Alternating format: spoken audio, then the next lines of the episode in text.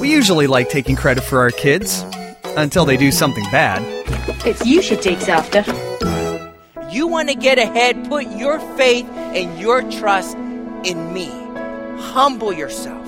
Acknowledge me, and I will assume the responsibility for your success. That's what God says.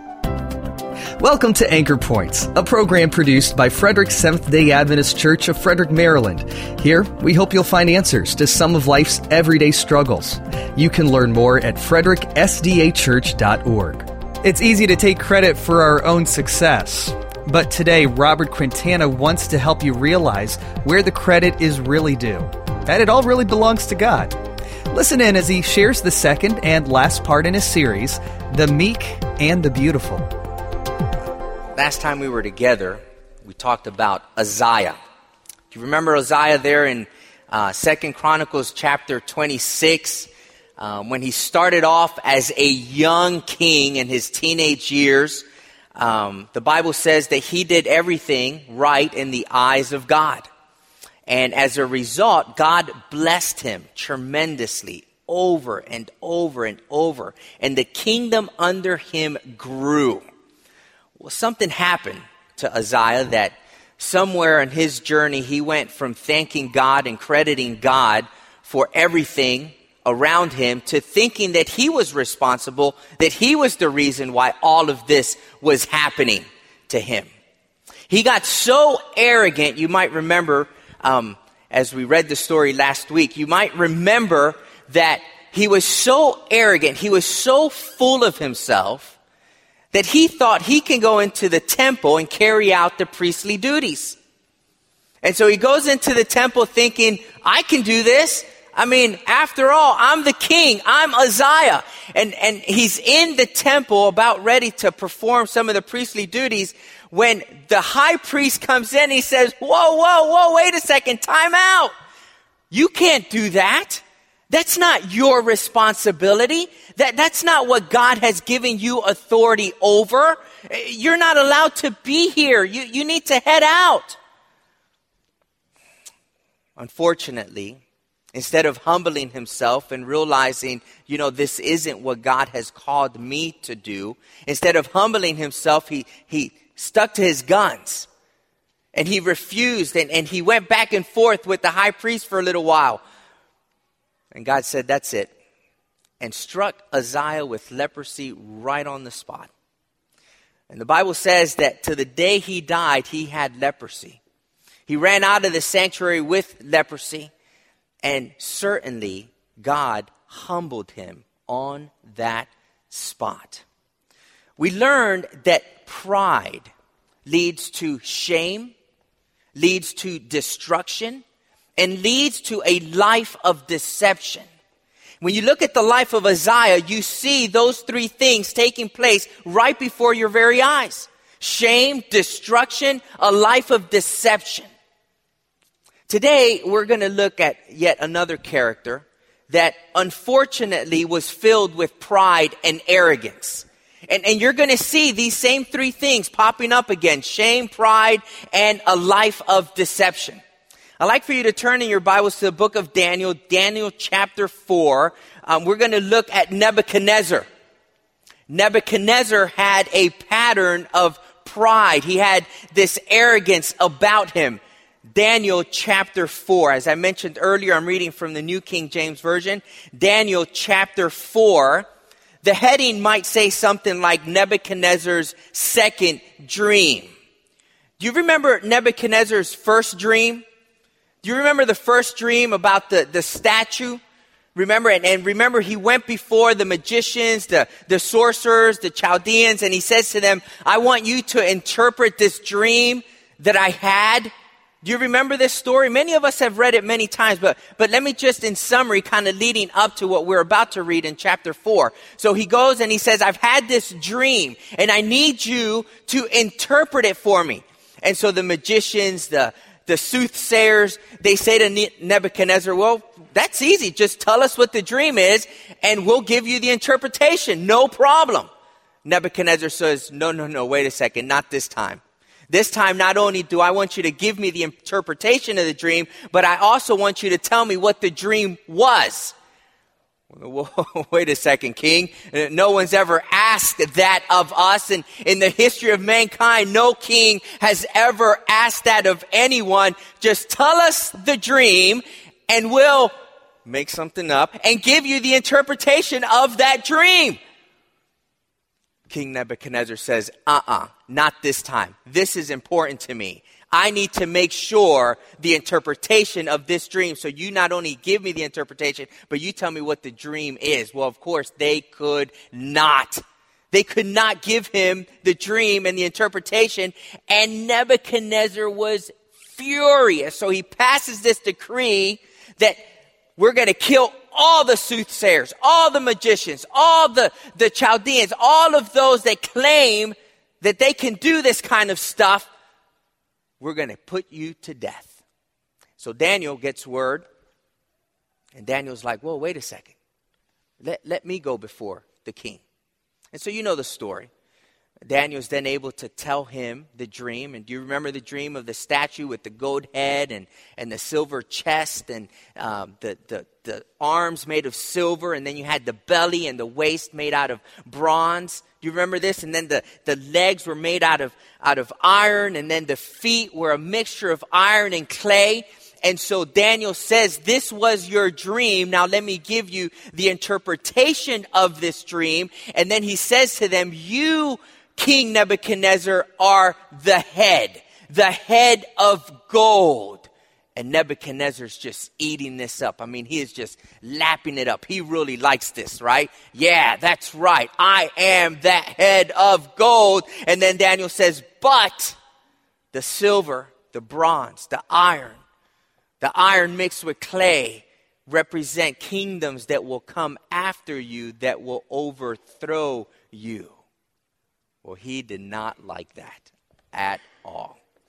I mean, he was impressed that Daniel was able to tell him the dream and interpret the dream. As a result, Daniel got placed at the head of all of these of all of these uh, magicians and soothsayers and, and Chaldeans, and, and Daniel became the head of all of that. But but that did not sit well with King Nebuchadnezzar, and so what does he do? He builds a gold statue, right? Representing, listen, my kingdom is not coming to an end. My kingdom will be a kingdom that will last forever. And so he builds this statue of gold which leads then to Shadrach, Meshach, and Abednego. Do you guys know the story of Shadrach, Meshach, and Abednego? That everyone needs to bow down before the statue, but they refused. Do you remember this? That's what led to the statue, the gold statue. And then Shadrach, Meshach, and Abednego. And of course, God shows himself strong on behalf of Shadrach, Meshach, and Abednego because they put God first and not man. But now here we are at a second dream. This time, he doesn't say to them, listen, tell me the dream and its interpretation. This time, he just says to them, give me the interpretation of the dream. And so he goes on to tell them that I had this dream of this big, wonderful, beautiful looking tree. I mean, it is an amazing tree with awesome branches and vibrant leaves. And, and it's just this beautiful big tree. But then he says, I saw a holy one come out of heaven and declare, tear down that tree, destroy the branches, destroy the leaves, and all I want you to leave is a stump. Well, he wakes up from this dream perplexed, confused, disturbed, and he wants to know what the interpretation is. And so he calls again the soothsayers, the, the magician, the Chaldeans. He calls them forward and they're unable to give him an interpretation. And that is when Daniel steps in once again. And so Daniel says to him, Listen, King Nebuchadnezzar, this big tree represents you. You are great. You are mighty. God has done amazing things for you, but there is going to come a time when you will be humbled. He takes that message, thinks, oh, okay, all right. But it doesn't sit well with him. He, he doesn't like the sound of being humbled. And so this is what happens, and this is where we now pick up the story here in Daniel chapter 4, verse uh, 28. It says here, Daniel chapter 4, verse 28, all this came upon King Nebuchadnezzar. At the end of the 12 months, he was walking about the royal palace of Babylon. Now, you need to understand that Babylon back in the day was a pretty awesome kingdom. I mean, it was a pretty spectacular city. I mean, it had some of the, what we now know as the seven wonders. You might remember the, the hanging gardens of Babylon. I mean, Babylon was a, a, quite a place to reckon with. It was beautiful. It says here in verse 29 that at the end of the 12 months, he was walking about the royal palace of Babylon. Verse 30, take a load of this. The king spoke saying, Is not this great Babylon that I have built for the royal dwelling by my mighty power, for the honor of my majesty. Was this guy just not full of himself or what? I mean, when you read this verse, your uh, uh, my natural response was, "You got to be kidding me! Come on! Do you really think that much of yourself? I mean, really? Are you that crazy? Are you that insane? I mean, let's read it again. The king spoke saying, Is not this great Babylon that I have built for a royal dwelling by my mighty power and for the honor of my majesty? Have you ever been around someone like that? It's not pleasant. Can you imagine working for King Nebuchadnezzar? You know people like this that are always trying to one up you. You know, people that are always like, well, well, well, my car is faster, or my house is bigger, or my vacation was better, or my bank accounts are bigger. Have you ever hung around people like this? They're just not fun. Arrogant, people that are full of pride, that they just think of themselves as, you know, God's gift to, to, to women or God's gift to, to the church or God's gift to, to work or God's gift. And you're like, come on already. Cut it out. Imagine working for, for King Nebuchadnezzar, so arrogant, so pride, so full of himself. But that was King Nebuchadnezzar full of pride, full of arrogance. Take, on the other hand, someone like Daniel. Daniel chapter 2, uh, verse 27. You remember the first dream that King Nebuchadnezzar had? And remember, I told you that he called Daniel before his presence? Okay? Daniel 2, verse 27. Daniel answered in the presence of the king and said, The secret which the king has demanded, the wise men, the astrologers, the magicians, and the soothsayers cannot declare to the king. Notice what Daniel just did. He discredits everyone around him because he is setting the stage to give the credit to God. And, and by the way, the lesson for us here is that maybe we need to take a look at our own lives and we need to determine the things in our lives that we think are giving us success or things that we think, you know, are, are bringing us the blessing. What's bringing me success here? Is it all of these things around me or is it you? That's the lesson for us. Because Daniel here is setting the stage. He's trying to get King Nebuchadnezzar to understand listen, it's not your intellect, it's not your education, it's not how many degrees you have, it's not how big your bank account is. And he says in verse 28, but there is a God in heaven. He, he doesn't say, listen, I have the ability, which he could have. He had already been given the dream and the interpretation of the dream.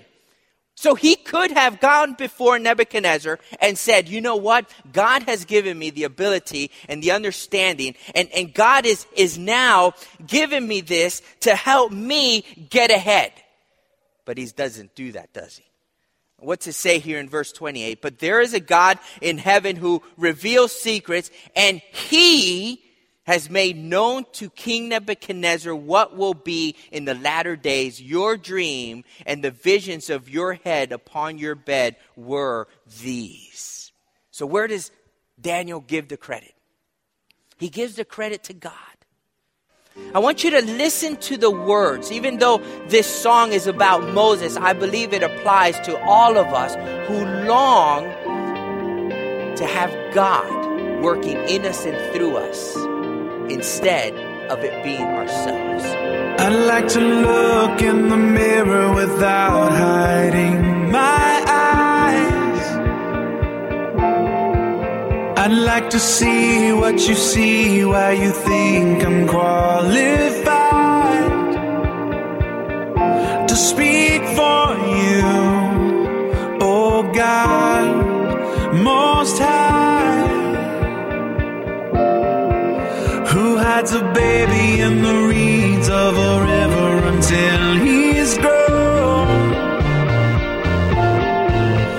Gives him a stage and the strength to deliver his people. Cause I'm tongue tied, weak in the knees, must be something you only see if there's anything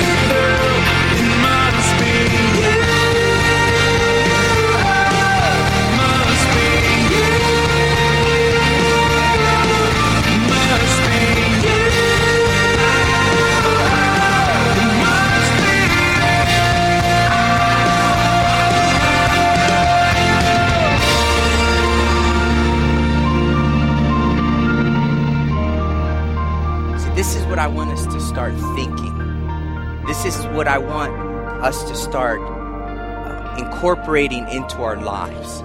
That it must be you. That if I have a house and a place to stay, it must be you. If, if I have a car to drive, it must be you. If I have talents, it, it must be you. If I have financial resources to, to help, it must be you. If I have an education or, or an intellect, God, it must be you. If I have a family and children, it must be you. If I have work, it must be you. See, what I'm discovering for myself as I've been studying this is that the opposite of pride is faith. You can have pride, which really is faith in yourself, or you can have faith in God. And so as we leave here today, the, the, the one phrase that I want to stick is it must be you. It must be you. It's not me. It's you working in me and through me. Because it's not me. It's Him working in me and through me. And so we need to start thinking along those lines. That anything good I do, anything good that I can accomplish, anything, anything good that God has given me, it's because of Him. I'm putting my faith, my trust in Him and not in myself and not in the men around me and not in my bank accounts and not, no, in Him. The conclusion of the matter there in Daniel, as Daniel was telling Nebuchadnezzar the dream and the interpretation of it. The, the conclusion of the whole matter, which is what Daniel, I believe God was trying to get across to King Nebuchadnezzar, is this. Daniel chapter 4, verse 25. The conclusion of the matter here, as he's wrapping up the interpretation of the dream, he says to King Nebuchadnezzar this Verse 25, they shall drive you from men. Your dwelling shall be with the beasts of the fields, and they shall make you eat grass like oxen. They shall wet you with the dew of heaven, and seven times shall pass over you. Listen to this. Till you know that the Most High rules in the kingdom of men and gives it to whomever he chooses. Did you catch that? The, the interpretation of the conclusion of the whole matter. King Nebuchadnezzar, this is why you had this dream. Because you need to understand that God is in control. God is the ruler of the kingdom of men, not you. God's only using you. Fortunately, King Nebuchadnezzar got it. So many times these stories in the Bible, you know, might not end as we would like, but fortunately this time it did. Because after the seven years of living like a crazy man out in the field eating grass, Nebuchadnezzar came to his senses. In verse 34, it says, And at the end of the time, I, Nebuchadnezzar, lifted my eyes to heaven and my understanding returned to me. Do you remember one of the things that pride leads to shame, destruction, and a life of deception, right? After he had been humbled, he now says, my understanding came to me. I no longer live in deception. And this is what he now recognizes. And I blessed the Most High and praised and honored him who lives forever, for his dominion is an everlasting dominion, and his kingdom is from generation to generation. All the inhabitants of the earth are reputed as nothing. He does according to his will in the army of heaven and among the inhabitants of the earth. No one can restrain his hand or say to him, What have you done? King Nebuchadnezzar finally got it. He was humbled and he realized that everything that I have is because of God. It must be you. And so as you go through your week, as you go through your day, think about that.